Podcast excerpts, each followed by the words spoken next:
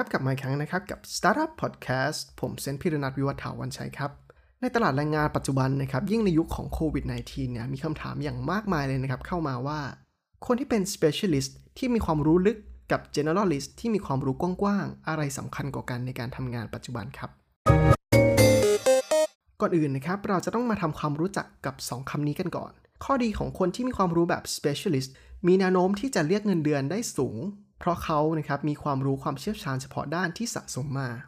แต่ Specialist ก็มีแนวโน้มนะครับที่จะหางานยากในช่วงเศรษฐกิจที่มีปัญหาเพราะหลายๆบริษัทนะครับจะต้องการลีนตัวเองหรือองค์กรนะครับทำให้เขาอยากได้คนที่เป็น Generalist มากขึ้นเพราะคนที่เป็น Generalist นะครับเขามีความรู้แบบเปิดนั่นคือเขาสามารถทำงานได้อย่างหลากหลายเพื่อประหยัดค่าใช้จ่ายในการจ้างงานหลายตำแหน่งลองนึกภาพนะครับสมมติว่าคุณเป็น CEO คุณอยากได้คนหนึ่งนะครับทำงานได้ 2-3 ตำแหน่งขึ้นไปหรือคุณอยากได้1คนทำงาน1ตำแหน่งนี่คือหลักการคิดในยุคปัจจุบันยุคโควิด -19 ครับ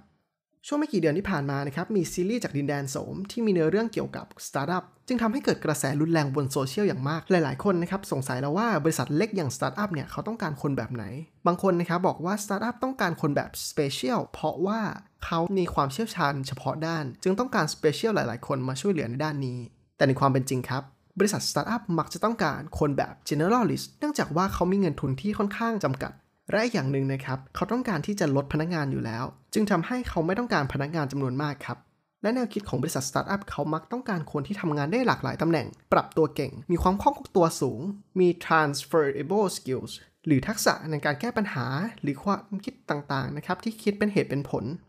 ซึ่งทักษะเหล่านี้ครับไม่ได้เป็นความรู้เฉพาะทางนะครับคุณไม่สามารถหาเรียนได้ตามโรงเรียนหรือว่ามหาวิทยาลัย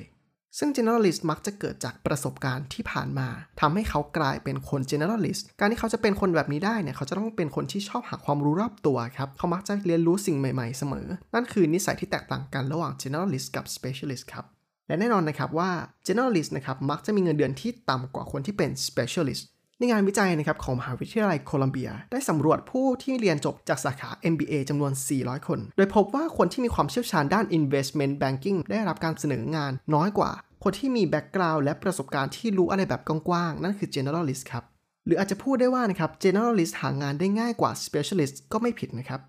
ซึ่งมีการวิเคราะห์ต่อว่าสาเหตุน่าจะมาจากสภาวะเศรษฐกิจของโลกที่กำลังอยู่ในช่วงขาลงทั่วโลกรวมไปถึงกระแสการทำงานแบบสตาร์ทอัพที่นอกจากจะมีบริษัทสตาร์ทอัพเกิดขึ้นมากมายแล้วยังมีบริษัทใหญ่ๆระดับโลกหลายบริษัทนะครับก็หันมาทำงานสไตล์สตาร์ทอัพเพราะนอกจากจะช่วยด้านงบประมาณการแบ่งทีมเล็กๆที่มีแต่ละคนที่มีความรู้รอบด้านจะสามารถทำให้มีการบริหารงานได้รวดเร็วขึ้นตอบโจทย์ตลาดโลกที่เปลี่ยนไปเร็วแบบทุกวันนี้มาถึงตรงนี้นะครับหลายๆคนนะครับอาจจะเทใจไปให้ Generalist แล้วแต่ความเป็นจริงนะครับ Specialist ยังได้เปรียบอยู่ในหลายๆด้านเพราะถึงการที่คุณรอบรู้แบบ Generalist จะทำให้หางานได้ง่ายกว่าก็จริงครับแต่ก็สามารถถูกให้ออกจากงานได้ง่ายเหมือนกันเพราะไม่ได้มีแค่คุณคนเดียวที่สามารถทำงานในตำแหน่งนี้ได้ในขณะที่ Specialist ครับมักจะมีความเชี่ยวชาญอะไรบางอย่างและยิ่งนะครับคุณเป็น Specialist ที่เก่งมากๆบริษัทก็ยิ่งรู้สึกครับว่าขาดคุณไปไม่ได้อาจจะส่งผลกระทบอย่างใหญ่หลวงก็ได้และที่สำคัญนะครับในบางสายงานก็ยังมีความต้องการคนที่เป็น Specialist อยู่มากเช่นแพทย์วิศวกรหรือแม้กระทั่งอาจารย์ครูตามมหาวิทยาลัยหรือโรงเรียนก็ตาม